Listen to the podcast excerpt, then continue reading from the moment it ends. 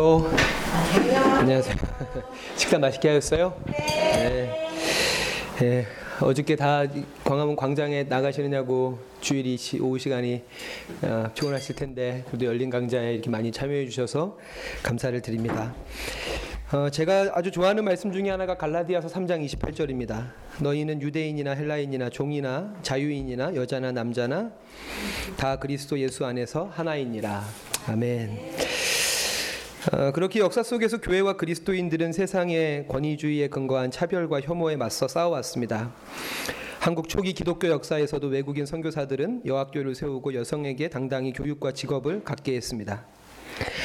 이처럼 여성들은 인권이 신장되어서 여러 부분에서 양성평, 양성평등의 결과들이 나타나고 있지만 여전히 한국은 여성에게는 야박한 사회입니다. 20대 국회의원 중에서 지역구 국회의원 중에 여성 비율이 몇 프로인지 혹시 아시나요? 네, 9.8%입니다. 9.8%.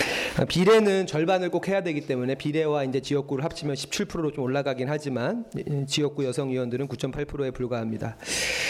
어, 남녀 간의 임금 격차 면에서 OECD 국가 중에 대한민국은 1위입니다. 뭐 압도적으로. 그러니까 2위가 에스토니아인데 에스토니아가 26%쯤 돼요. 근데 한국은 36.7%이니까요. 2위하고 10%좀 차이가 나고요. 참고로 남녀 임금 격차가 제일 적은 나라가 헝가리입니다. 헝가리. 헝가리는 남녀 임금 격차가 3.8%. 어, 거의 남과 여자가 그 동일한 임금을 받는다는 것으로 볼 수 있겠죠. 여전히 이처럼 한국은 남녀 평등이 실현되지 못하고 있는 사회이며 이는 교회의 큰 과제가 아닐 수 없습니다.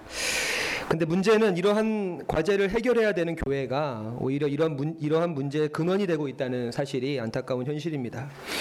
오늘 대한민국에서 여성이 가장 차별받고 있는 곳은 기업도 국회도 학교도 아니라 다름 아닌 교회가 아닐까라고 생각을 합니다. 교회 내에서 남녀의 성비가 뭐 저희 교회는 좀 이렇게 약간 비슷한 편인데요. 일반적으로 교회에서 남녀의 성비는 한 7대 3 정도로 봅니다. 7대 3. 하지만 대부분 중요한 자리, 뭐 담임 목사라든지 장로나 같은 중요한 자리들은 대부분 남성의 몫입니다. 여성의 역할은 식당 봉사, 안내, 교회 청소 등에 머물고 있습니다. 뭐 다행히 저희 교회는 그렇지는 않는데 일반적으로 다른 교회들은 그렇습니다. 오늘 강의를 통해서 성경은 여성에 대해서 무엇이라고 말하고 있는지를 듣기 원합니다. 그래서 새사랑 공동체 안에서부터 여성에 대한 선입견과 편견이 깨지고 남성과 여성 모두가 신앙의 주체로 서로 존중하고 인정받는 건강한 문화가 우리 교회 안에서부터 정착되기를 원합니다. 오늘 우리에게 귀한 강의를 해주실 어, 강사분을 소개해드리겠습니다. 강호숙 박사님이신데요. 성함은요. 굉장히 젊어 보이시잖아요.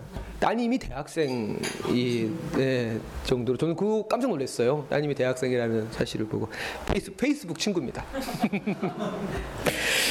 어, 저는 거의 페이스북 친구를 진짜 친구가 돼요. 그게 아주 아주 너무 행복한데요. 어, 건국대학교를 나오셨고요. 영문학과를 졸업하셨고 총신대 신대원에서 목회학 석사 그리고 신학 석사 철학 박사를 어, 이수하셨습니다. 철학 박사학위 논문 주제는 교회 여성 리더십 이론과 실천 방안이라는 주제로 어, 철학 박사학위 논문을 쓰셨습니다. 어, 학부 총신 학부에서 7년간 현대 사회와 여성이라는 강의를 해오시다가 작년에 여성 목사 안수 문제를 어, 다른 분들과 함께 요구하시다가 올해부터 갑자기 학교에서 해고 통보를 어, 받으셨습니다. 아시다시피 저희 성결교단은 여성 목사를 2005년부터 인정하고 있지만 어, 대한예수교 장로회 합동총회와 고신총회 어, 장로교 중에 몇몇 보수교단들은 지금도 여성 목사에 대해서 아주 완강한 입장을 보이고 있습니다. 안타깝게 학교에서 해고를 당하셨지만 음, 해고 이후에 훨씬 더 활동 영역이 어, 합동 안에서 국한된 것이 아니라 한국 전 교회를 향해서 어, 확장 어, 되셨습니다. 그래서 지금은 CBS에서 아카데미 수비라는 어, 프로그램에서 여성이 만난 하나님이라는 어, 좋은 강의도 해주시고 계시고 저도 그 강의를 계속 보고 있는데요. 아주 많은 사람들이 좋은 이렇게 그 강의를 통해서 많은 깨달음들을 얻고 있습니다. 오늘 어, 이 책이 교수님이 최근에 쓰신 여성이 만난 하나님이라고 하는 책인데요. 교수님이 저하고 이수교 목사 님한테 선물로 두 권을 갖고 오셨어요. 근데 저희 둘은 이 책을 이미 갖고 있거든요. 그래서 오늘 이 열심히 들으시는 분들에게 강사님이 어, 오늘 그 강의를 40분 정도밖에 안 하신답니다. 별로 안 놀라시는 거죠? 그리고 이제 그 다음에는 활발하게 좀 질의응답을 아, 같이 좀 대화하기 원하신다고 하시는데요. 어, 좋은 질문 또는 강의 태도가 좋으신 어, 교우님들에게 책을 선물로 드린다고 하니까요. 눈에 불을 켜시고 강의에 임해주시기 바랍니다. 수원에서 오늘 그 남편 되시는 정혜열 장로님이랑 같이 어, 이먼 걸음 해주셨습니다. 우리 박수로 두 분을 환영하고 또 강사님 앞으로 모시겠습니다. 다시 한번 박수 하겠습니다.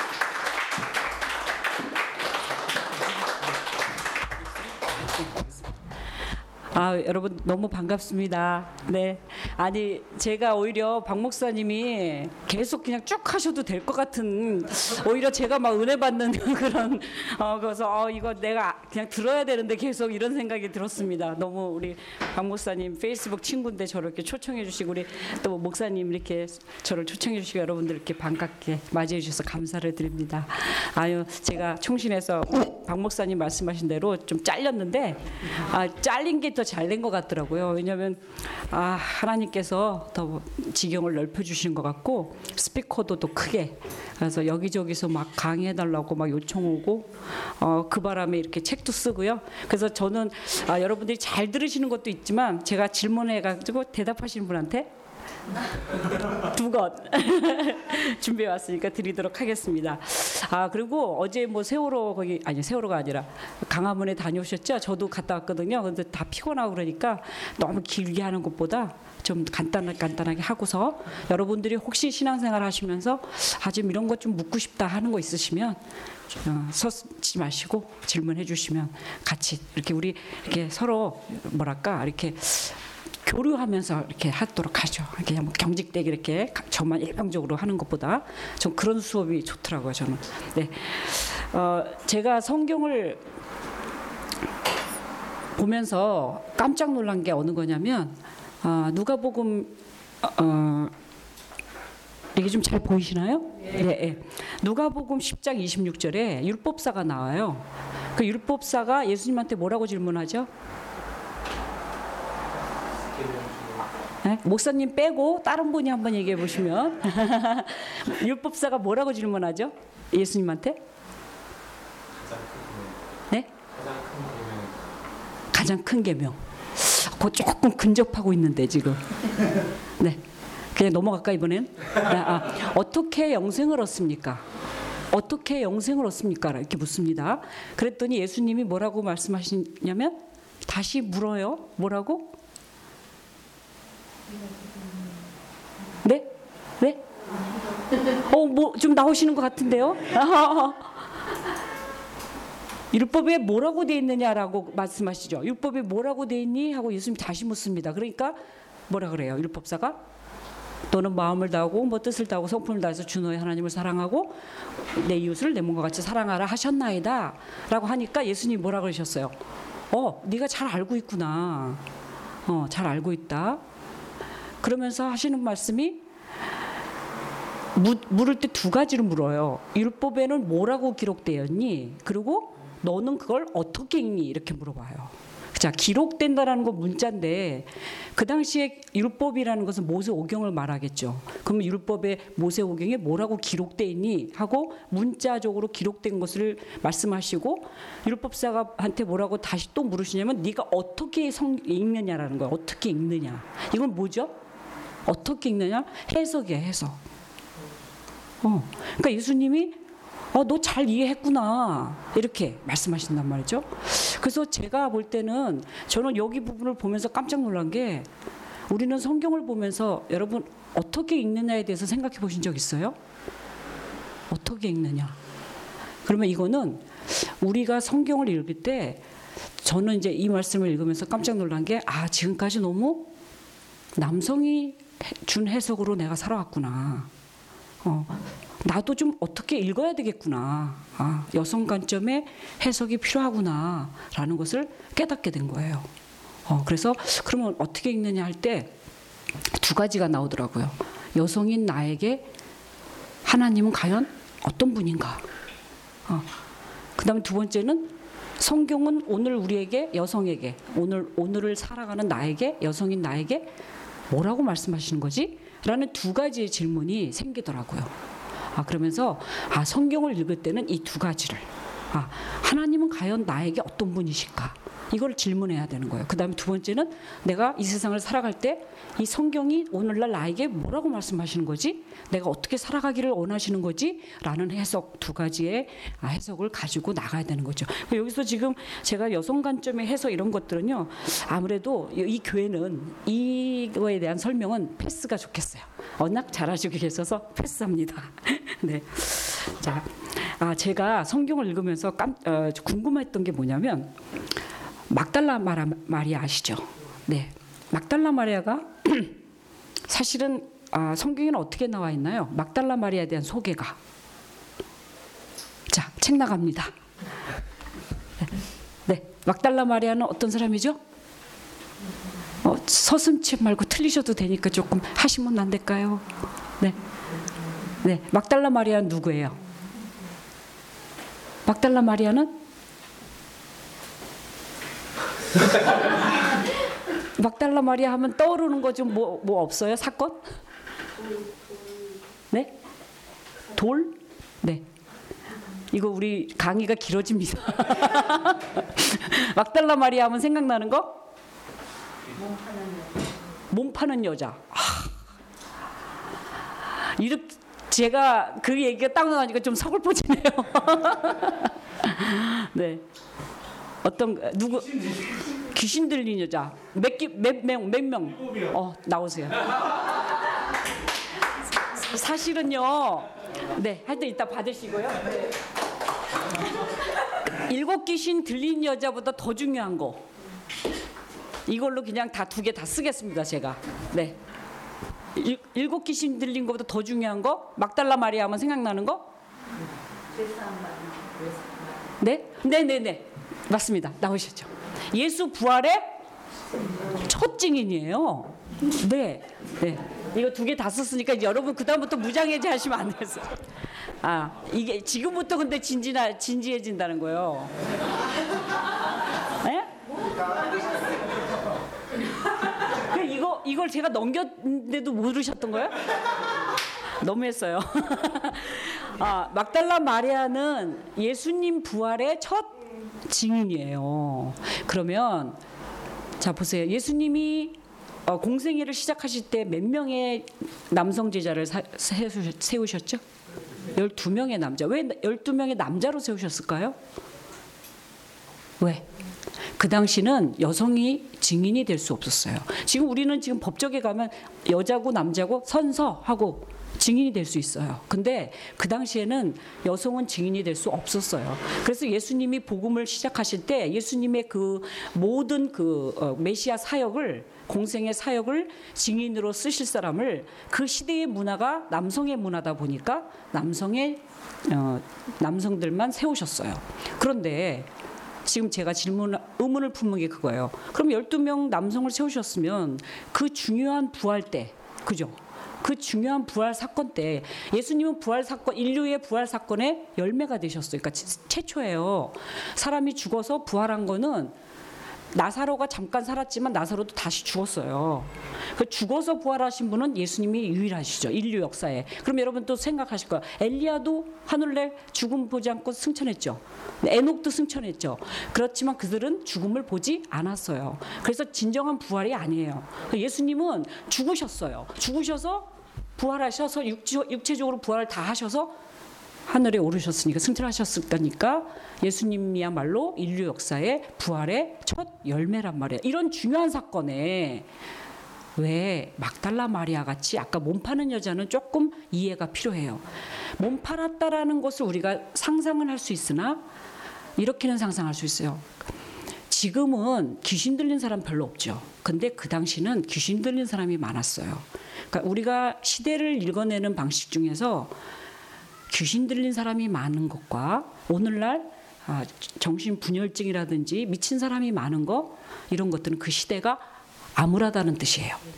네, 그 시대가 약자들과 억눌린 사람들이 많다는 얘기예요. 그 사람들은 그걸 표출을 못하기 때문에 더더욱 늘, 눌리기 때문에 이렇게 이상한 쪽으로 어, 된다라는 거죠. 제가 생각할 때는 막달라 마리아는 몸 파는 여자였을 가능성도 있지만 그 시대에 아, 그게 그렇게 여성으로서 악한 게 아니에요. 오늘날 우리가 몸 파는 여자라고 생각하는 것과는 좀 다르다고 봐야 돼요. 하여튼 왜 일곱 귀신이 들렸을까? 그만큼 막달라 마리아의 삶이 어려웠다라는 거죠. 네, 여성으로서. 그랬는데 그런 증인도 안 되는 여자에게 그것도 시대적으로 아주 아주 비천한 여자. 어? 일곱 귀신이 들 정도로 그 시대 속에서 정말 짓밟히고 무시당하는 여자에게서 왜 예수님은 부활의 첫 증인으로 사용하셨을까? 제가 그걸 되게 궁금하게 생각했어요. 예수님이 뭐라고 얘기하셨냐면 막달라 마리아에게 나타나셔서 너 열두 제자들한 제자들한테 가서 내가 부활했다는 거 알려라 이렇게 얘기해요. 그러면 이제 바, 바뀌어요 이게. 원래는 열두 제자를 예수님이 증인으로 세우려고 세웠는데 예수님은 마리아에게 나타나셔서 막달라 마리아에게 나타나셔서 오히려 제자들한테 가서 전해라 그래요. 그러니까 제가 이게 이해를 못 하겠는 거예요. 여러분 생각해 보세요. 그 시대에 증인도 안 되는 여자고 이런 여자가 예수님 부활했어요 전해봤자 누가 듣겠어요. 근데 또 더 웃기는 것은 제자들도 마찬가지예요. 남성인 제자들도 봤을 때 막달라 마리아가 예수님 부활했대라고 말하면 듣, 믿을까요? 그 여자가 되게 비천한 여자였으니까 제자들도 안 믿어요. 네. 그런데 예수님은 이 중요한 부활의 사건에 왜 막달라 마리아를 찾아, 제일 먼저 찾아오셔서 오히려 막달라 마리아를 부활의 첫 증인으로 세우셨고 그 제자들 예수님의 신적인 권위를 갖게 해주는 증인의 역할을 갖게 해준 이 제자들에게 오히려 전달자 메신저로 사용하셨을까? 이게 되게 궁금했어요 제가 이거를 뚫어야 제가 여성 리더십을 뚫을 수 있을 것 같다는 생각이 들었던 거예요. 그래서 어느 날 막 하면서 이거는 사실은 하루 아침에 깨달은 게 아니고 제가 늘 고민했던 거예요. 이걸 뚫어야 아, 여성의 증인, 어, 증인으로서 얘기할 수 있겠다 하고 고민을 하던 중에 혹시 스치는 거 없어요? 이렇게 왜 예수님이 막달라 마리아를 부활의 증인으로 사용했을까? 혹시 지금 이 시간 성령님께서 역사하셔서 어떻게 쓰셨을까요? 네, 맞습니다. 우리 역시, 역시 목사님께서 십자가의 증인이 되지 않는 자를 부활의 증인으로 사용할 수 없으셨어요. 자, 예수님의 제자들은 십자가의 증인이 됐을까요? 안 됐어요. 다 마태복음에 보면 다 도망가니라 이렇게 얘기했어요.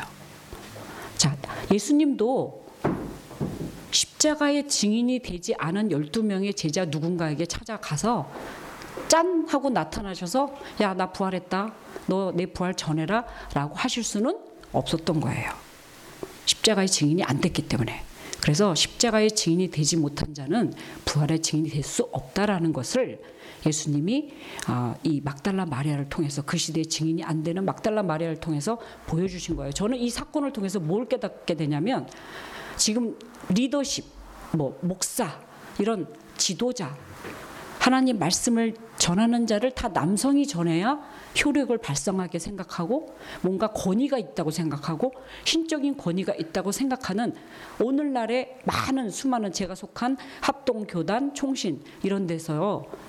바로 이것은 진리예요. 진리. 예수님이 하신 거니까 진리예요. 그래서 저는 그래요. 누구든지 성령으로 거듭난 사람들 주님께서 사용하시는 자는 다 증인이 될 수 있다. 네, 이거죠. 저는 이걸 깨닫고 어, 아 이것을 생각하면서 힘을 냈어요. 아 누구든지 증인이 될 수 있다. 네, 여러분 안 저기 좀 어떻게 저만 궁금했어서 저는 이걸 깨닫고 되게 감격했는데 여러분들은 별로 감격 안 하신 것 같아요. 제가 교회에서 내 여성의 역할이라고 주제를 우리 박 목사님께서 말씀해 주셔서 어, 제일 교회 내 역할을 잘 표현할 수 있는 말씀이 어, 이 누가복음 10장 38절 42절이에요. 우리 그- 여기는 성경을 어떻게 그냥 안, 안 보시고 하시나요? 어, 그냥 네. 그냥 우리 좀 같이 보실까요? 네. 누가복음 10장 38절에서 42절. 네. 빨리 찾으신 분이 한번 읽어 주시죠. 뭐.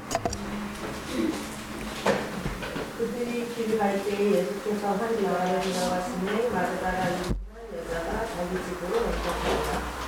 계속해서. 그에게 마리아라는 동생이 있어 주의 마리아 그의 말씀을 듣더니 마르다는 준비하는 일이 많아 마음이 분주해지라. 예수께 나아가 이르되 내 동생이 나 혼자 일하고 주는 것을 생각하지 아니하니 아니하시나이까 그를 명하사 나를 도와, 도와주라 하소서. 네, 계속. 주께서 대답하여 이르시되 마르다야 마르다야 내가 많은 일을 염려하고 근심하나 몇 가지만 하든지 혹은 한 가지만이라도 좋거니와 마리아는 이 좋은 때를 택하였으니 빼앗기지 아니하리라 자, 거기 부분을 계속 펴계시고 계세요. 네. 어, 마리아는 지금 사실은 성경에서 보면 마리아가 주님을 초청했으니까 그냥 우리가 생각할 때 아, 마리아가 언니일 것이다라고 추정해요. 네, 보통. 그런데 마리아가 이제 예수님 밥 한 끼 식사 대접하려고 초청을 했는데요. 여러분들 예수님이 가난하셨잖아요. 그죠? 그리고 어, 늘 전도하러 다니셨고 했기 때문에 왜 우리 제자들 보면 제자들이 뭐 음식 사러 갔다 그러고 뭐 5천 명뭐 5병이요 떡을 먹였다 뭐 군중을 먹였다 그런 거 보면 넉넉하시지 않았어요. 늘 좀 배고프셨어요. 예수님은요. 그래서 아마 이 마르다가 예수님한테 따뜻한 밥 한끼 아, 대접하려고 이제 초청을 한 거죠. 네. 그런데 어떻게 지금 사태가 벌어졌죠? 마르다 이제 저도 이제 저기 주부니까 가정 주부니까 막 이제 수- 손님을 초청하면 진짜 되게 바쁘죠. 네, 막 주- 재료 막 해야 되고 끓여야 되고 막 볶아야 되고 썰어야 되고 막 그런데 이게 일이 많단 말이에요. 많은데 마리아는 지금 뭐 하고 있어요? 예수님 뭐 무릎에서 지금 말씀 듣고 있어요. 그러니까 마르다가 우리 이제 조금 아까 제가 이렇게 들어올 때 보니까 막 식사 이렇게 하셨는데 주방에서 계신 분들 짜증 나요. 그죠? 네, 같은 여자끼리 이제 확 때려주고 싶고 어, 얄밉죠. 어, 나는 뭐 지금 뭐 시간이 남아서 이러고 있나 뭐 이제 이런 식으로 하면서 뭐 저는 뭐야 막 이러면서 그런 지금 딱 그 상황인 거예요. 근데 이제 마르다가 그걸 보더니 화가 나서 누구한테로 와요? 예수님한테로 와서 씩씩거리면서 와요. 그리고 뭐라고 얘기해요? 예수님, 어? 저 마리아 좀 빨리 어, 얘기해서 나 좀 도와주라고 명하소서 이렇게 얘기를 하니까 마리아 아, 요거를 한번 볼까요? 마르다의 생각을 우리가 한번 좀 생각해 봐야 되는데 마르다 생각 엿보기 어, 마르다 입장에서 뭐냐면 예수님 저 마리아 좀 혼내주세요 이거예요. 어, 왜나 안 도와주는지 마리아 좀 혼내주세요. 그리고 두 번째는 예수님한테 좀 섭섭한 거예요. 네, 나 이렇게 주님 밥 한 끼 따뜻한 밥 한 끼 해주려고 그러는데 왜 이렇게 나 못 알아주세요? 어, 예수님에 대한 약간의 원망도 들어가 있어요. 그 다음에 세 번째는 이 마르다의 이, 이, 이 마, 생, 말을 볼 때 예수님 당시에는요 그, 당, 그 당시도 가부장사인데 여성들이 뭘 선택하거나 그럴 수 있는 때가 아니에요. 이게 이제 다시 보시면 예수님 당시에서는 그 요세푸스 하- 보시죠. 어, 여자가 남성보다 훨씬 열등한 시대예요. 열등하다고 생각한 시대예요. 그리고 여자는 뭘 선택할 수가 없어요. 그 다음에 왜 이런 말 있죠? 내가 남자로 태, 여자로 태어나지 않은 걸 감사하나이다. 내가 이방인으로 태어나지 않은 걸 감사합니다. 이런 말이 있어요. 이럴 정도로 그 시대는 여성들이 종속적 존재였고 부수적 존재였고 어떤 인간으로서의 권리를 이렇게 누릴 수 없는 시대였단 말이에요. 이런 것들을 감안하시면서 성경을 읽으셔야 돼요. 어, 그런데 여성의 일이 그러니까 뭐냐면 집안일, 가사일이 최고의 일이에요. 여성의 일은. 그리고 지금 마리아가 사실은 예수님 발 앞에서 말씀을 듣는 얘기는요. 그 당시에는 예수님은 맞아 죽을 사건이에요. 그게 뭐냐? 어, 탈무드법 보세요. 여자에게 토라를 가르치지 마라. 이게 뭐냐면 그 당시에 랍비들은 여자들에게 토라를 가르칠 때는 음담 패설을 가르치는 것 같고 여자에게 토라를 가르칠 때 오히려 그 토라를 지- 불에다 집어 던져라 이렇게 얘기해요. 이게 뭐냐면 여자들은 가르쳐서는 안 된다고 생각했어요. 예배를 드릴 때도 이렇게 남녀가 다 같이 예배 드린 게 아니라 여성의 뜰이 따로 있어서 남성들이 다 예배를 드리고 여성들은 아이들과 같이 여성의 뜰에서 예배를 드렸어요. 그러니까 여성들은 이 종교적으로나 정치적 경제적으로 다 떨어져 있어. 남성들과 떨어져 있는 시대였단 말이에요. 이런 시대에 지금 아, 마리아는 예수님 말씀을 듣고 있었다는 것도 이것도 획기적인 일이에요. 그 말- 여성에게 말씀을 가르치는 예수님의 모습도 획기적, 혁명적인 일이고 그 예수님 앞에서 자기가 선택도 할 수 없는 그러니까 가사일밖에 여성의 일이 아니라고 강조했던 그 시대에 어, 말씀을 들으려고 예수님 발 아래 앉아 있는 것, 이 마르야의 모습도 획기적인 일이라는 거죠. 자 그런데 아까 그 읽어주신 걸 보시면 어, 예수님이 뭐라 그러죠? 마르다야 마르다야 하고 두 번 부르죠. 네, 자 여러분이 성경을 읽으실 때는요. 마르다야 마르다가 두 번 부를 때는 이거는 뭐냐면 친근감이에요. 그러니까 예수님은 마르다의 이, 이 마음을 아셨을까요? 몰랐을까요? 아, 아셨어요. 왜냐하면 따뜻한 밥 한 끼 주어주려고 하는 이 마르다의 마음을 아셨어요. 나 다 네 마음 안다. 네가 많은 일로 지금 염려하고 하고 있구나. 어, 안다라는 거예요. 이해하셨다라는 거예요. 사실 저도 제가 만약에 예수님이라면 야 너 빨리 마리아 빨리 가서 밥 좀 빨리 차려봐 나 배고프다 어, 할것 같아요. 근데 예수님은 그러지 않으셨고 어, 뭐라고 말씀하시냐면 이제 우리가 요거를 살펴봐야 되는데 음, 저는 여기서 아까 마지막 읽으신 그 구절에서 세 가지의 질문을 던지고 싶어요. 자, 마리아는 이 좋은 편을 택하였다. 그러면 저, 저 성경을 보시면 좀 궁금해 하셔야 돼요. 이 좋은 편이 뭐지? 이렇게. 그 다음에 두 번째는 어, 마리아는 주님 발 앞에서 어떤 말씀을 들었을까요? 어, 예수님이 어, 마르다는 열심히 준비하고 있는데 도대체 마리아한테 무슨 말씀을 했을까? 궁금하지 않아요? 어? 궁금하지 않으세요? 네, 네. 자, 그다음에 세 번째는 마리아는 빼앗기지 아니하리라 이랬단 말이에요. 그래서 저는 여기를 읽으면서 뭘 빼앗기지 않, 않는다는 거지? 그렇게 궁금했어요. 그러니까 성경을 읽으시면서 궁금해 하셔야 돼요. 그냥 좋은 편? 응, 좋은 편. 응, 그래 그래 주의 일을 열심히 하고 뭐 이렇게 생각하면 안 돼요. 이 본문은 그러면 우리가 도전을 못 받아요. 네, 그 좋은 편이 뭐지? 영어 성경을 보면요, 이 좋은 편이라는 말에서 죄송한데 what is better이에요, better. 저는 그래서 여기서 중요한 걸 발견하게 돼요. 마르다는 good이에요. 그러니까 우리가 교회 일을 할때 너 왜 자꾸 이렇게 해? 이렇게 하지 말고 저렇게 해. 이렇게 접근하시면 안 돼요. 그러니까 교회 일에서 다 좋은 것부터 시작하는 거예요. 그러니까 마르, 마르다도 그 당시에는 여성의 일이 가사 일이기 때문에 자기가 할 수 있는 것이 가사 일밖에 없었으니까 예수님을 밥 한 끼로 가사 일로 맛있게 음식을 만들어서 주님을 대접하고 싶었던 것이에요. 그러니까 good이에요. good. 그러니까 예수님이 마르다야 마르다야 하고 아셨어요. 칭찬해 주셨어요.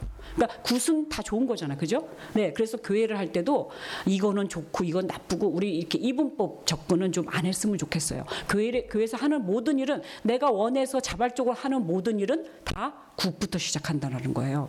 네. 그래서 예수님이 어, 너 잘했어. 그런데 여기서 말씀의 키포인트는 배럴이에요. 배럴. 어, 예수님이 마리아의 한 거는 배럴이는 거예요. 더 좋아. 그런데 요게 주님이 발 아래 앉아서 무슨 말씀을 들었을까와 빼앗기지 않는다와 다 연관돼 있어요. 이게 뭐냐면 아까도 말씀드렸지만 마리아는 그 시대가 토라를 배울 수 없는 그런 시대에서 자기가 선택했어요. 그러니까 남들이 하지 못하는 그 시대의 시대적 고정관념, 여자들은 말씀을 배울 수 없는 그런 고정관념의 그 시대에서 통념에서 마리아는 도전한 거예요. 어, 예수님도 그걸 허용하셨고요. 그래서 가르치셨고요. 그래서 마리아는 도전했어요. 그 시대를 깼어요. 통념을 깼어요. 해서 그 말씀을 들었어요. 그래서 우리가 마리아를 발 아래 여인이라 그래요. 이게 왜냐면 아, 오빠 나사로 알죠? 오빠 나사로가 죽었을 때 이 마리아가 예수님 발 아래 엎드려요. 첫 번째. 그 다음에 오늘 이 말씀을 들기 위해서 예수님 발 밑에 앉아요. 그 다음에 또 마리아가 어디로 가냐면 예수님에게 귀한 옥합 향유를 들고 예수님 발에 부어요. 그래서 우리가 마리아 학자들이 마리아를 발 아래 여인이라 그래요. 어, 그런데 그러면 무슨 말씀을 들었냐? 그 옥합을 부은 것과 관계가 있어요. 예수님의 메시아직에 대해서 들었던 거예요. 세상죄를 지고 가는 하나님의 어린 양. 이 말씀은 사실 제자들한테도 하셨어요. 그런데 마리아가 그 말씀을 듣고 6월절 지나서 예수님에게 장사되기 전날 예, 어떻게 해요? 자기 옥합, 귀한 옥합을 예수님에게 부어요. 이 모습을 본 제자들이 뭐라고 얘기해요? 너 왜 이 값진 것을 허비하느냐? 가난한 자들에게 나눠 주어라 했더니 예수님이 뭐라 그러셔요? 저를 가만 두어라. 저가 내게 좋은 일을 했다. 이 좋은 일이 바로 이거예요. 좋은 편을 택했다. 그래서 성경을 자꾸 궁금해 하시면 맞춰줘요. 이게. 그래서 조, 제게, 저가 내게 좋은 일을 했다. 제자들 너네한테도 내가 다 얘기했는데 너네들은 지금 사실은 막 그 세례 그 뭐야 요한의 어머니가 와서 주님께서 하느님 나라에 앉으시면 우쪽에는 뭐내 아들 좌쪽에는 이둘뭐 이렇게 자리 다툼하고 있고 제자들이 자, 자리 다툼하고 있을 때 아- 아무도 예수님의 메시아직에 대해서 진정으로 이해하지 못했을 때 이 마리아가 그 말씀을 듣고 예수님이 장사되기 전에 죽으시기 전에 옥합을 깨뜨려서 예수님 발에 부었습니다. 이는 내 장사를 위함이니라라고 하면서 뭐라고 말씀하세요? 내가 내 복음과 함께 이 여자의 행한 일도 기념하여 함께 전해지리라. 저는요. 예수님이 사복음서 마테마가 누가 요한 복음에서 볼 때 예수님이 인간의 행위를 기념하라는 것은 이 마리아의 행위밖에 없어요. 어디 보세요. 눈 씻고 보세요 한번. 예, 인간의 행위를 기념하라고 한 거는 이 사건밖에 없어요. 이건 대단한 사건이에요. 네, 아무- 어느 누구도 하지 않은 기념 예수님의 복음과 함께 함께 기념돼서 전해진다 전해지는 복음이다 이거 대단한 사건이 아니에요 그 빼앗기지 않는 거예요. 그래서 사실은 이거는요 널리 널리 전파해야 돼요. 네. 그래서 우리가 오늘날 이제 어떻게 할 수가 있냐면 아까도 말씀드렸듯이 마리아의 행위 마르다의 행위는 동정 예수님의 그 시대를 동정하고 공감하고 가사일한 거 good. 음, 그 시대에 맞게 주님을 섬겼던 일도 잘한 거예요. 그러나 마리아를 볼 때 그 시대의 편견과 고정관념과 통념을 깨고 주님의 말씀을 듣고 도전하고 어, 나아갔던 마리아는, 마리아는 베럴이에요. 그래서 여러분들이 보시면 어떤 분은 배- 굿에, 굿을 열심히 하신 분이 있고 배럴 하시는 분이 있는데 중요한 거는 뭐냐면 배럴이라는 행위를 할 때 말씀을 듣고 도전할 때 쉽지 않다라는 거. 마리아는 벌써 마르다 언니로부터 저항을 받죠. 그리고 제자들한테도 어, 부딪힘 받죠. 네, 쉽지 않아요. 배럴은 쉽지 않아요. 이거는 어떻게 보면 어, 도전이라는 자체가 많은 핍박과 저항과 반대가 있다라는 거. 복음은 그런 거예요. 그러니까 어, 마리 마르다도 좋지만 마리아로서 어떤 그 말씀을 깨닫고 도전할 때는 그런 어려움을 감수하시고 나아가셔야 된다라는 거. 이것이 제가 볼 때 이 성경 이 누가복음이 가르쳐 주신 복음이 아닐까.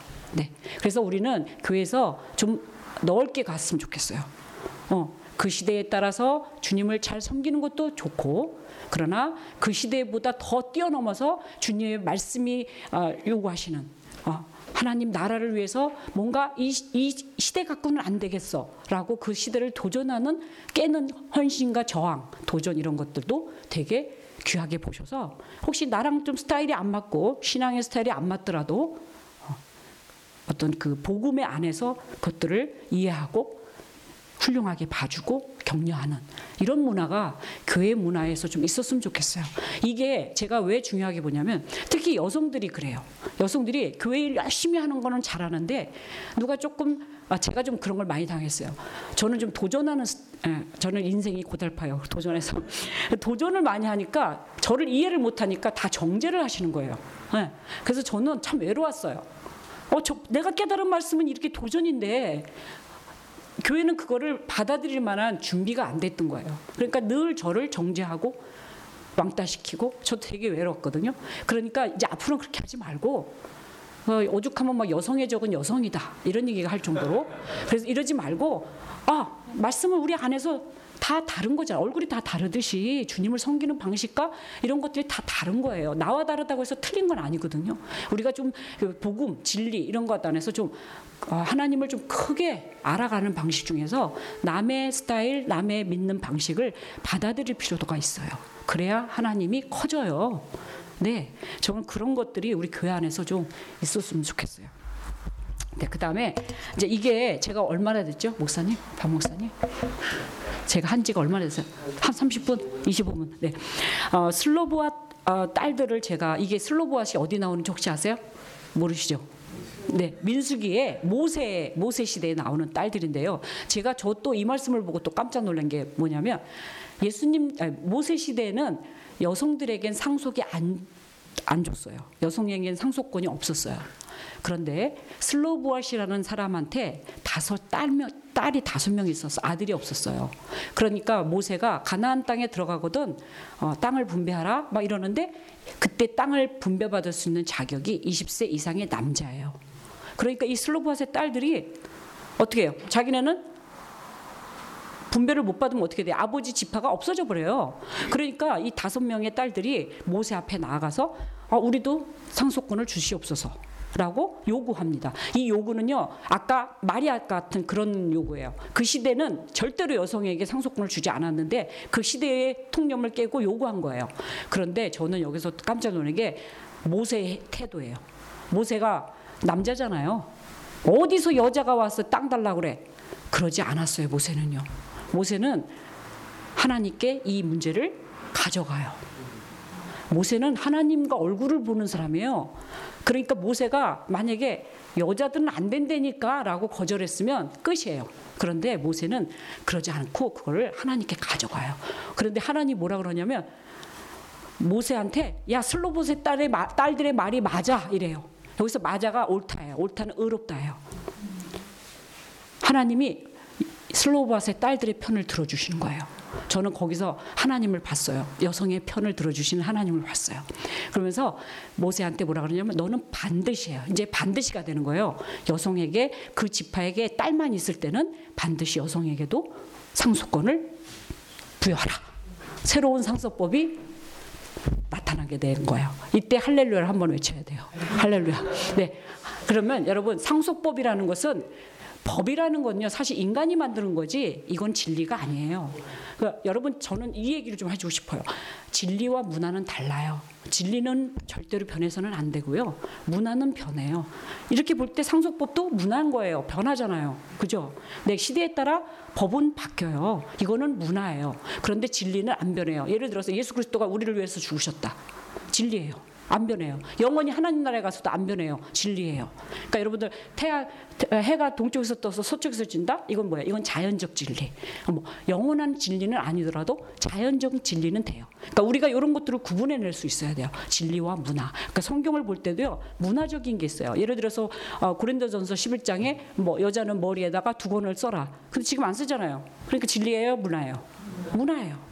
그런데 문제는 고린도전서 14장에 거기 내려가면 여자들은 교회에서 잠잠하라. 이게 문화일까요? 진리일까요? 이게 문화인가 진리인가를 알아보려면 하나님 나라에 가서도 여자가 잠잠해야 되는데 바뀌지 말아야 되는데 문화일까요? 진리일까요? 문화예요. 근데 이- 지금 이거를 진리로 지금 해석하고 있다. 이게 문제인 거예요. 저희 제가 속한 교단이 하여튼간에 이 슬로바 딸들의 이걸 보면서 저는 모세도 다시 한번 생각했어요. 모세 우리가 뭐 이스라엘을 외국 응? 출애 애굽에서 인도한 해방시킨 응? 지도자다 위대하다. 우리는 보통 그렇게만 보지만 저는 그렇게 안 봐요. 모세의 위도하, 위대함은 바로 이런 사건에서 어, 슬로버스의 딸들이 그 시대를 통념하는 그런 어떤 제안들을 했을, 당돌하게 했을 때 그것을 거절 안 하고 그것을 하나님께로 가져갈 수 있는 그 열림, 그 신적인 리더십이 과연 어떤 것인가 열어놔야 돼요.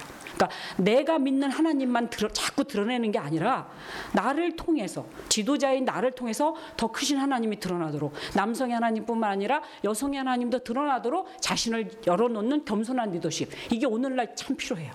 네. 그래서 너무 저는 한국교회 지도자들에게 이 얘기를 하고 싶어요.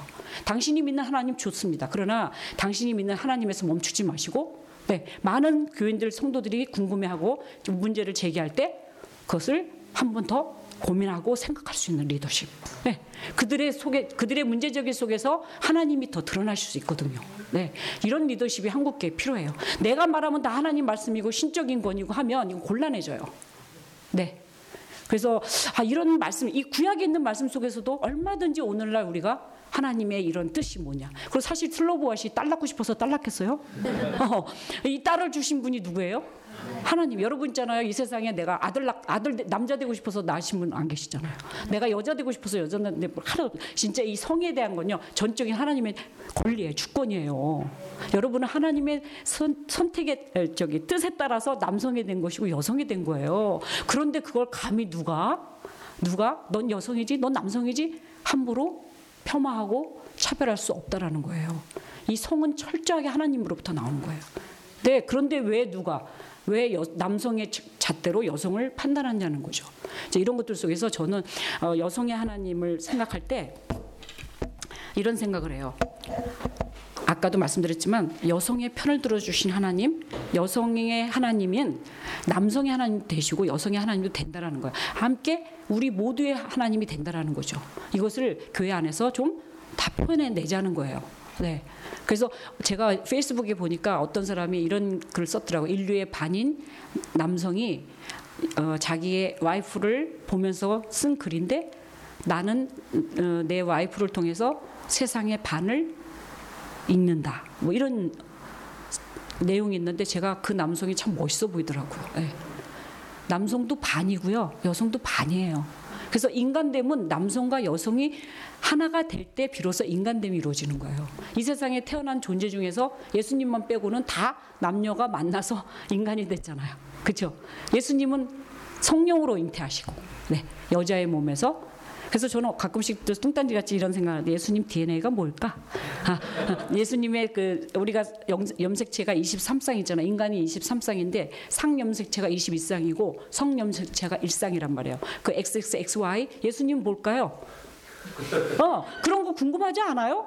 어, 예수님 혈액형이 뭐였을까? 어, 궁금해. 왜? 우리의 완전하신 인간이면서 하나님이신 예수님이 인간의 몸으로 입고 오실 때 육체를 가지셨단 말이에요. 그럴 때는 예수님도 인간이니까 완전한 인간이니까 분명히 혈액형도 있으셨을 것이고 DNA 유전자 다 있으셨 XX인지 XY인지 잘 모르겠지만 하여튼 있으셨을 거란 말이에요. 그런 것들이 궁금하다는 거예요. 그러니까 우리가 너무 어, 신앙을 생각할 때 어, 이런 너무 영, 그러니까 영적이다, 영적이다 이런 말 하신 사람 조심하세요. 어, 인간은요, 이 성을 가진 자체가 영적, 육적이고 영적인 거예요. 어, 정신적이고 그리고 인간이 성을 가졌다는 것은 교제고 인격이에요. 그래서 성을 함부로 하면 안 돼요. 성을 함부로 취하는 사람 중에 인격적인 사람 없어요. 그래서 성을 늘 소중하게 여기고 하나님의 선물로 알고 이것을 인격적으로 취할 수 있을 때 그래서 우리 한국 교회가 죄송한 얘기지만 목회자들이 너무 성적으로 타락한 게 이런 게 그냥 여자를 볼 땐 그냥 남녀 질서로만 보는 거예요. 어? 종속, 잠잠해 이렇게만 보니까 제가 신대원에 가서 강의할 때 보면 아, 여러분 여성하면 생각나는 성경구절 하면 뭐 얘기하는 줄 아세요? 잠잠하라. 여성을 이해하는 게 성경이 잠잠하라밖에 없는 거예요. 이 얼마나 슬퍼요. 하나님이 주신 여성을 이렇게 잠잠하라로 해석하는 이런 교회의 어떤 몰상식한 문화, 어? 여성 비하적 문화, 차별적 문화가 얼마나 이 시대를 교회를 병들게 하고 어, 특히 여성을 차별하는 그 남성도 자기가 자기 스스로도 파멸이에요. 왜냐하면 인간이 인간을 폄하하고 차별할 때 자기 스스로도 똑같이 차별하게 되는 거예요. 네. 그래서 교회는 어떤 곳인가라고 생각할 때 이제 다 했습니다. 네.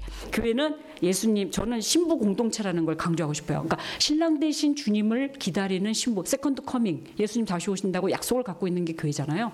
우리 종말 공동체라 그러잖아요. 네. 우리가 같이 모이되 늘 주님이 다시 오시는 걸 기다리는 신부 공동체란 말이에요. 그래서 신부 공동체라는 것은 여성성이에요. 그 교회가 여성성이. 근데 다행히 우리 여기 세사람 교회는 목사님이 여성이시다 보니까 저는 뭐 더 이상 얘기할 게 없어요. 하여튼 뭐 어, 예수 우리가 뭐 목사님이 여성이든 남성이든 저는 제가 볼 때는 그거예요. 그냥 여성이든 남성이든 하여튼 우리가 생각하지 못할 때 예수, 어, 목사님 안에서 여성성이 나올 거예요. 여러분들은 그건 여러분들이 알아서 캐치하시고 자 그다음에 두 번째 교회는 성령 충만하고 은사. 그러니까 각자가 다 하나님께서 주신 은사가 다르니까 이런 것들이 조화롭게 질서롭게 아, 잘 진행되는 그런 교회가 아, 되기를 바라, 바랍니다. 그 다음에 세 번째는 바로 중요한 게 남녀 친교 공동체예요. 네, 교회가 좀 더 건강한 교회는 남녀가 모두 아까 우리 박 목사님이 얘기하셨지만 평등한 교회가 돼야 돼요. 어느 한 성이 한 성을 지배할 때처럼 비참한 게 없어요. 그것은 본인이니까 우리가 여성의 역할을 할 때 제일 중요한 건 성평등부터 시- 출발해야 되는데, 그러니까 성평등이 안 되는 곳은 늘 문제를 발생시켜요. 비윤리적이고 비인격적인 문제들을. 그래서 남녀의 문제는 남녀 평등의 문제는 사실은 정의의 문제고 평화의 문제고 사랑의 문제예요. 제가 볼 때는. 그래서 이런 것들을 고민하면서 어떻게 교회가 근데 너무 바람직하고요. 어, 성비도 너무 맞으시고 또 특히 젊으신 게 청년분들도 많아서 너무 좋고 하여튼 이런 교회를 우리가 이뤄나가는 그러니까 저, 아, 사실은 이 너무 잘하시고 계셔서 제이 강의가 오늘 별로 재미가 없으실 것 같습니다. 네. 네, 여성은 하나님의 걸작품. 아, 아 모, 모자이크라고 생각이 들어요. 여성은 남성에게 종속되는 그런 아, 집단적으로 막 종속되는 그때 유대 사회의 예수님의 당시에 그런 여성들의 모습이 아니라 각자가 다 모자이크예요. 그래서 하나님의 이 걸작품 안에 여러분들이 모자이크. 그래서 한 조각이라도 없어지면 그림이 완성이 안 되는 이런 독특하고 고유한 존재, 소중한 존재라는 거죠. 나 자신이 하나님 앞에서 그런 의식을 가질 때, 내 신앙이, 그러니까 여러분들이 신앙생활 하실 때 어떨 때는 좀 어, 낙심되고 어떨 때는 좀 내가 좀 처지고 이래도요, 너무 낙심하지 마세요. 왜냐하면 어, 이제 우리 결혼해서 자녀 키우신 분들이 있지만 내 자식이 조금 뭘 못한다고 해서 내가 저건 내 자식 아니야 하는 사람 하나도 없어요. 하물며 어? 이, 창조하신 하나님께서 여러분들이 조금 못한다고 해서 저거 내 자식 아니야. 저거 열심히 안 하니까 내가 미워할 거야. 이럴까 이럴까요? 아니라는 거예요. 그러니까 좀 자, 자녀를 키워본 사람들은요 하나님 심정도 좀 이해가요. 네, 우리가 조금 뭘 못할 수도 있어요. 그런데 그거를 교회가 조금 너무 잘한다 못한다 일을 많이 한다 적게 한다 너무 이런 데만 자꾸 하니까 교인들이 주눅이 들고 교회에서는 뭔가 막 열심히 일하는 사람 뭐 헌금 많이 하고 뭐 이런 사람들만 막 신앙 좋은 걸로 너무 이상한 쪽으로 가는 거예요. 그런데 주님은 안 그러세요. 주님은 그 오히려 그 공동체 안에서 낙후된 사람들, 힘들어하는 사람들, 괴로워하는 사람들 그 사람들에게 더 관심이 많으세요. 네, 근데 교회가 지금 너무 성장주의로 빠지고 하다 보니까 그런 사람들한테 관심이 없는 거예요. 저는 어제 세월 그 강화문 갔다 오면서 느낀 게 위로라는 단어예요. 위로. 우리 한국 이 대한민국의 백성들도 위로가 필요한 것 같아요. 우리 대통령이 너무 위로가 없어. 어, 그 대통령의 말 속에서 위로라는 단어가 여태까지 한 번도 우리가 들은 적이 없죠. 그래서 제가 어제 보면서 이 많은 사람들이 왜 이렇게 국민들이 이 광화문에 나와서 이렇게 박근혜 퇴진하고 외칠까 할 때 위로받지 못한 거예요.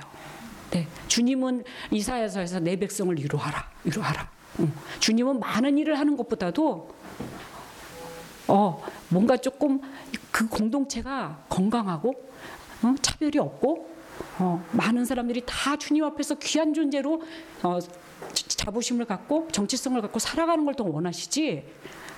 주님이 뭐 교회에서 많은 일 하는 것과 주님 주님과 무슨 상관이 있겠어요? 주님은 사람을 귀하게 여기시거든요. 우리 복음서에 보세요. 주님이 사람을 얼마나 귀하게 여기셨나.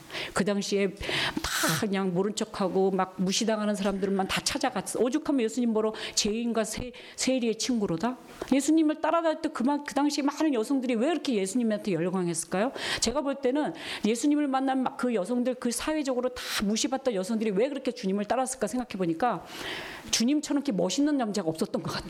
그렇잖아요. 사마리아 여인, 당신이 어떻게 유대인인데 나 같은 여자한테 음? 말을 겁니까? 막 이러잖아요. 그러니까 그 가늠하다 붙잡힌 여인과 예수님과의 대화도 보면 그들이 만난 예수님은 세상에서 만나보지 못한 최고의 멋진 남자였을 거예요. 여러분 예수님은 바로 그런 남성이었거든요. 그래서 뭔가 우리가 어, 기독교 어, 사람을 귀히 여겨야지 자 꾸 이렇게 뭐 일을 하고 성공하고 이런 쪽으로 좀 안 했으면 좋겠고요. 어, 그래서 사람을 귀히 여겨서 사람에게서 정말 아름다운 것들이 나와 꽃 사람이 꽃보다 아름다운 그런 가, 유행가도 있잖아요. 그 너무 그거 복음적인 유행가 같아요. 자, 교회사에서 보면 뭐 웨슬레 복음 운동, 그다음에 찰스 피니의 사회 밑거름이 있는데 제가 잘 넘겼죠? 네. 어, 이런 거 보면 우리나라에도 그 복음이 들어왔을 때 보면요. 누가 제일 역할을 많이 했나? 여성들이에요.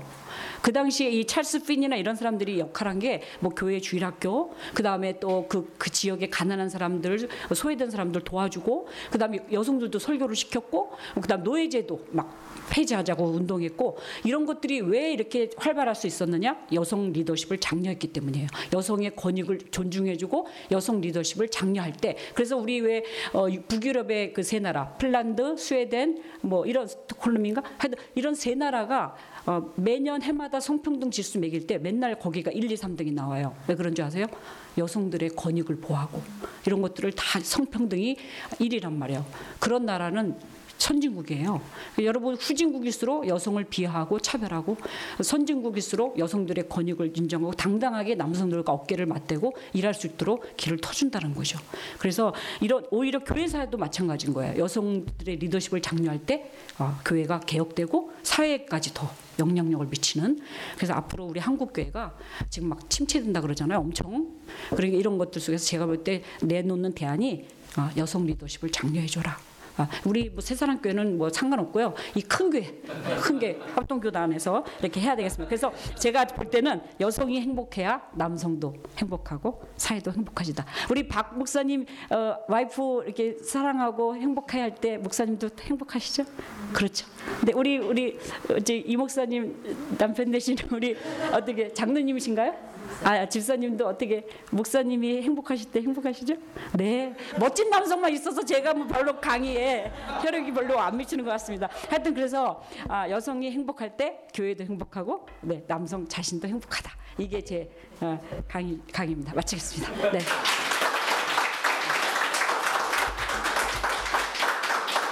아, 너무 이제 이 교회는 너무 잘하시고 계셔서 제가 뭐 강의가 별로 빛이 안 나는 것 같습니다. 아, 혹시 뭐 질문 있으시면 질문하시죠 뭐.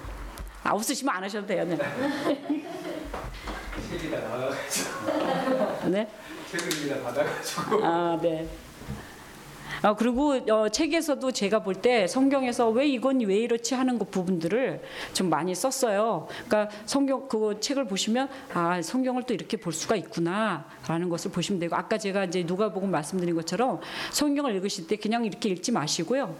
아 왜 이러 왜 이- 이게 뭐지 뭐 이렇게 자꾸 궁금해 하셔야 돼요. 그래서 구하라 주실 것이요 찾으라 찾을 것이요 이것은 뭘 많이 뭐 내가 삶 속에서 뭐 필요한 걸 얻을 때만 하는 게 아니에요. 성경을 읽을 때도 구하라 주실 것이에요. 두드려라 열릴 것이니.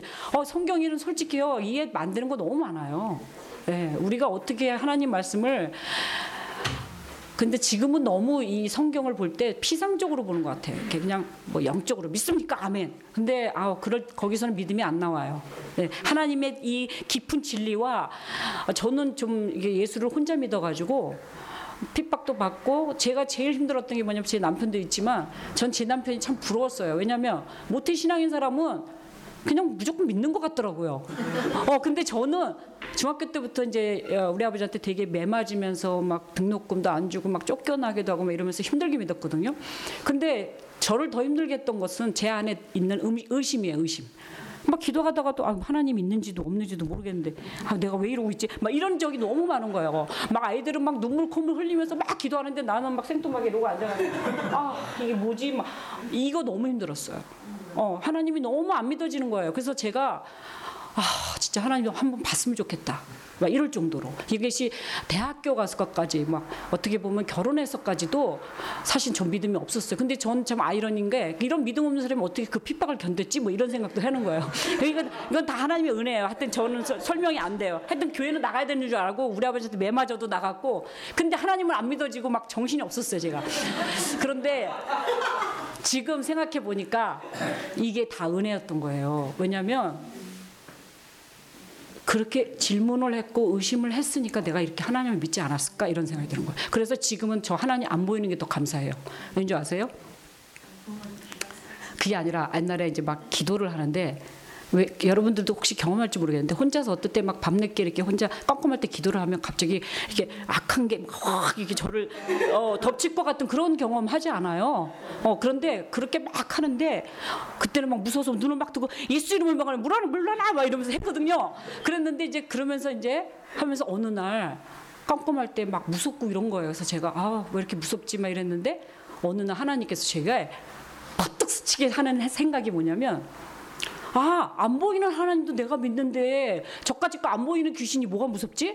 어, 이런 생각이 확 드는 거예요. 그래서 하나님 안 보이는 게 너무 감사한 거예요. 어, 그리고, 그리고, 아, 그리고 이런 생각을 했어요. 개미가 한 마리 딱 지나가는데 개미한테 개미야 나 봐봐 봐봐 그러면 개미가 저를 알겠어요? 저를 어디를 보고 저를 파악하겠어요? 그래서 제가 어나 나는 이렇게 이렇게 생겼단다. 그리고 나를 설명해줘야 얘가 알 거 아니에요. 하나님도 그런 것 같은 거예요. 어 그래서 어느 날 이게 다 깨우쳐졌어요. 아 하나님 안 보여도 괜찮겠어요. 그리고 안 보여도 하나님과 대화가 되고 내가 기도하면 하나님께서 응답하시고 대화 대화가 된다는 게 인격적이라는 거거든요. 네 그리고 하나님 나 이거 힘들어요. 그러면 다 들어주시고 어 하나님은 여러분과 대화하기 원하셔요. 하나님은 어떤 파워 능력이 아니라 여러분을 막 막 잘되게 하고 막 이런 어떤 도깨비 방망이가 아니라 여러분이 순간순간 힘들어도 아 하나님 나 이거 되게 힘들어요. 나 이거 갈등 나요. 어떻게 해요? 어 대화하시면 돼요. 그게 기도잖아요. 하나님은 막 뭐 화려한 미사역으로 해서 막 기도하는 걸 원치 않고요. 여러분의 마음을 다 토로하고 여러분의 마음을 드러내고 어떨 때는 진짜 친구처럼 어떨 때는 진짜 부모 아버지처럼 엄마처럼 어, 연인처럼 속삭이고 얘기할 때다 들어주신 하나님. 그게 인격적이신 하나님이 너무 멋있다라는 걸 느끼는 거예요. 사실은 아, 시간이 좀 되면 아담과 그 하와 만드실 때 돕는 배필, 뭐 갈비뼈를 뺐으니까 뭐 이런 얘기들 이런 얘기들이 사실 교회에서는 막 종속이다. 여자는 남자 갈비뼈 나온 게 뭐 말이 많아 막 이런 식으로 어, 이러는 것들을 봤을 때 이런 것들을 막 얘기해주고 싶어요. 하나님이 어떤 의도로 이렇게 하셨는지. 근데 이제 시간이 너무 없, 없고 하니까 이제 네, 여러분 질문 받고 한두 개만 받고 내려가도록. 네. 그 교수님은 그러니까 궁금하고 호기심 나고 의심 날 때 네. 그럼 어떤 식으로 해결을 하셔서 알게 되셨어요? 일단은 어 제가 신학을 했잖아요. 그 의심이 그 신학도 하- 포함돼요. 그러니까 그 그저 이전에 네 제가 의심이 나고 그러면 이제 일단은 제가 평신도일 때는 목사님께 가서 물어봤죠. 그 목사님이 뭐라 하냐면 그냥 믿어 이렇게 얘기해서 그리고 무조건 아멘 하라 그러고 그리고 내가 뭐 의심하면 그냥 뭐 이렇게 의심이 많아 막 이러고 그래서 어 나는 막 창피해서 말을 못 했어요. 내가 이상한 사람인가? 내가 혹시 하나님께 버림받았나? 왜 다른 사람은 다 아멘 아멘 하는데 나는 아멘이 안 되지? 막 이랬거든요. 그래서 그게 성경을 읽으면서 제가 이제 사실은 중학교 때부터 한 가지 잘한 것 중에 하나가 성경을 꾸준히 읽었어요. 이게 깨달아지든 못 깨달아지든 제가 중학교 때 이게 책가방을 들고 다니면서 그 안에 꼭 성경책을 넣고 다녔거든요. 그러니까 하루에 꼭 세 장씩 해서 학생 때는 아이들이 쟤 미쳤어, 쟤 미쳤어 막 이렇게 그런 식으로 제가 그러니까 성경을 꾸준히 읽었어요. 그런데도 어렵잖아 이게. 그런데 목사님들이 설명을 안 해줄 때 막 이제 결혼해서도 막 너무 너무 힘드니까 이걸 알고 싶은데 뭐 도지체가 안 되겠길래 그래서 신학을 한 거거든요. 근데 근데 이제 그래서 신학을 하라는 소리는 아니고요. 지금은 지금은요 이렇게 목사님들이 있으니까요. 그때 그때 이렇게 물어보시거나 요즘엔 또 책들도 많이 좋은 게 많이 나오고요. 강좌 같은 것도 이렇게 많이 나오잖아요. 그래서 물어보시고 아니면 또 같이 서로 이렇게 의논하시면서 사- 하시면 얼마든지 예. 그러니까 답이 하나가 아니에요. 네. 아까도 말씀드렸듯이 여러 측면에서 생각할 수 있고요. 하나님은요, 코끼리, 여러분들이 코끼리 장님 만지기라는 생각이 들어요. 우리는 하나님을 다 파악 못 해요. 어, 각자 솔직히 여기 말씀을 증거하시는 목사님조차도 하나님을 요만큼밖에 모르는 거예요. 그래서 성경에 나와 있죠. 우린 다 부분적으로 안다. 어, 그러니까 열려 있어야 돼요. 나도 부분이고 너도 부분이. 평신도라서 모르고 그게 아니라 평신도도 그 안에 성령께서 함께 하시는데 왜 몰라요? 근데 신학적인 용어를 좀 모를 뿐이고 학문적인 걸 좀 모를 뿐이지 성령께서 통달하시고 깨닫게 하신다면 제가 볼 때는 신학 안한 권사님 기도 많이 하신 권사님들이나 어, 정말 주님께 막 더 기도하면서 고민했던 그런 것들을 깨달은 사람보다 더 모를 수가 있어요. 네. 진리는 꼭 신학을 했다고 깨닫는 건 아니라고 봐요. 네. 제가 보니까 신학 박사를 해도 말씀의 깊이와 하나님의 어떤 이 어떤 인격적이고 하나님의 이 깊으신 뜻을 깨닫지 못하는 사람들은 그 신학이 오히려 그 사람을 망치는 것 같다는 생각을 많이 해요. 제가 볼 때는. 네. 학문이 오히려 망치더라고요. 자기가 되게 많이 한다고 교만하면서 남을 무시하고 정죄하고 흑백 논리로 막 갖다 대고 또 그런 것들이 너무 안 좋은 것 같아요. 오히려 열려 있고 이 시대를 살아가는 그리스도인으로서는 열려 계셔야 돼요. 누구 얘기를 들어도 아 그걸 들을 수 있는 이렇게 마음이 열려 있으셔서 항상 서로 이렇게 교통할 수 있고 어, 교제할 수 있는 그런 인격적인 것들이 우리 교회 교인들로서 좀 성숙하게 만들지 않을까 이렇게 생각을 합니다. 네. 한 분만 더. 그 총신이 네. 가지가 안 되잖아요. 네, 네. 이게 좀 가능성이 있나요? 아 이렇게 저까지 잘랐는데 뭐 여성 얘기하는 저까지 잘랐는데 아 근데 참 이상한 게요. 제가 가리, 저는 죄송한 얘기인데 여기서 총신 얘기 좀 흥중 볼게요. 제가 신학 박사인데도 교회 여성 리더십이니까 실천 신학으로 신학 박사인데도 학교는 여성이 신학을 가리키는 걸 원하지 않는 거예요. 그래서 제가 가리킨 과목이 교양 과목이에요. 그래서 현대 사회와 여성, 뭐 한국 사회와 여성 문제, 여성학 이런 거. 그런데 그 여성 과목을 다 없앤 거예요 이번에. 그러니까 여성 얘기 하지도 말라 이거죠. 그러니까 학교가 얼마나 닫혀 있는지. 어, 여성 안수 기도했다고 자르고 그래서 이 학교가 제가 볼 때는 앞으로 저는 이건 제 합리화인지 모르겠는데 저를 자르고 나서 저 학교는 망할 겁니다.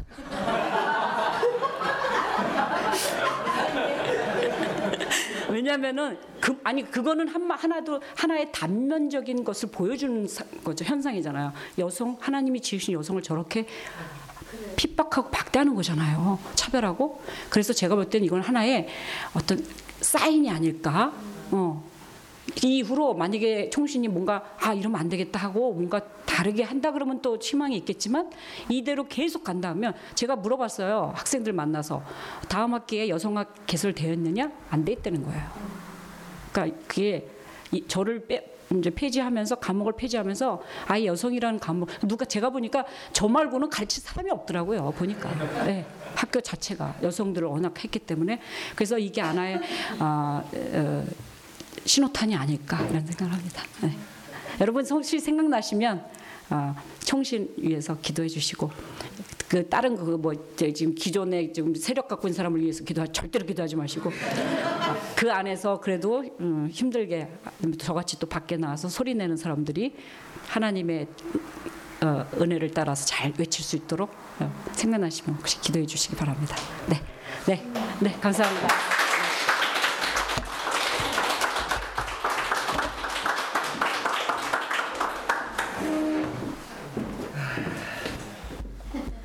아 우리 열린 강좌 사상 최- 가장 빨리 끝난 것 같네요. 아 너무 너무 감사합니다 진짜. 사실 강사 지금 우리 교수님이 해주시는 이 강의가 그 아카데미 수비라고 하는 CBS 방송을 통해서 이제 전파를 타고 있고 사실 수십만 명의 사람들이 그 방송을 시청하는데 저희들은 이렇게 아주 스튜디오 같은 곳에서 생으로 교수님의 강의를 들을 수 있는 것이 정말 특권이 아닌가 하는 생각이 듭니다. 사실 저는 남자였고 남자로서 목회를 결심하고 어, 신학교를 가고 신대원을 갔기 때문에 사실 많은 그 특권들을 누려왔다고 생각을 해요. 저보다 훨씬 더 나이가 많으신 권사님이나 집사님들이 제가 남자라는 이유로 저를 존중해 주시고 존경해 주시고 어, 그래서 사실 그런 것들이 저를 굉장히 권위적으로 만들었고 또 우리 성도님들에게 물론 뭐 사랑을 빙자한 거지만 때때로는 뭐 언어의 폭력이라든지 어, 그런 것들을 하게 한 것들이 아닌가. 그래서 편견은 특권을 강화시키고 폭력을 유발한다라고 하는 생각이 들어서 제 모습도 좀 많이 반성하게 되는 어, 그런 에, 강의였다고 좀 생각이 들었습니다. 요즘 한국 사회에서 여성의 인권이 올라가면서 남성들 중에서 역차별을 주장하는 좀 이렇게 저는 찐따라고 보는데요. 그런 분들이 있어요. 아까 본 것처럼 그 임금 격차를 보듯이 여성은 분명히 여전히 차별받고 있고 아까 얘기한 대로 한국교회 성비가 7대 3이지만 어느 교단도 여성이 주요한 총회에서 주요한 역할을 하지 못합니다. 재작년인가요? 미국에서 UMC에서 연합감리교회 그러니까 지난주에 거 박유 목사님이 속해 있는 교단에서 어, 여성 흑인 총회장이 나왔어요. 여성 총회장이 아니고 여성 흑인이 총회장이 됐어요. 그 UMC는 미국에서 몇 천만 명 단위에 우리 예장 합동과는 비교도 안 되는 규모의 교단인데 그 교단에서 여성 흑인 총회장이 나올 정도로 근데 한국은 지금 뭐 사실 총회 같은 데 가면 설령 여성 목회 여성 목사가 인정이 되는 통합이라든지 우리 성결교회 역시도 그 총대에는 여성의 숫자를 거의 찾아볼 수가 없거든요. 목소리를 내지도 못하고요. 음.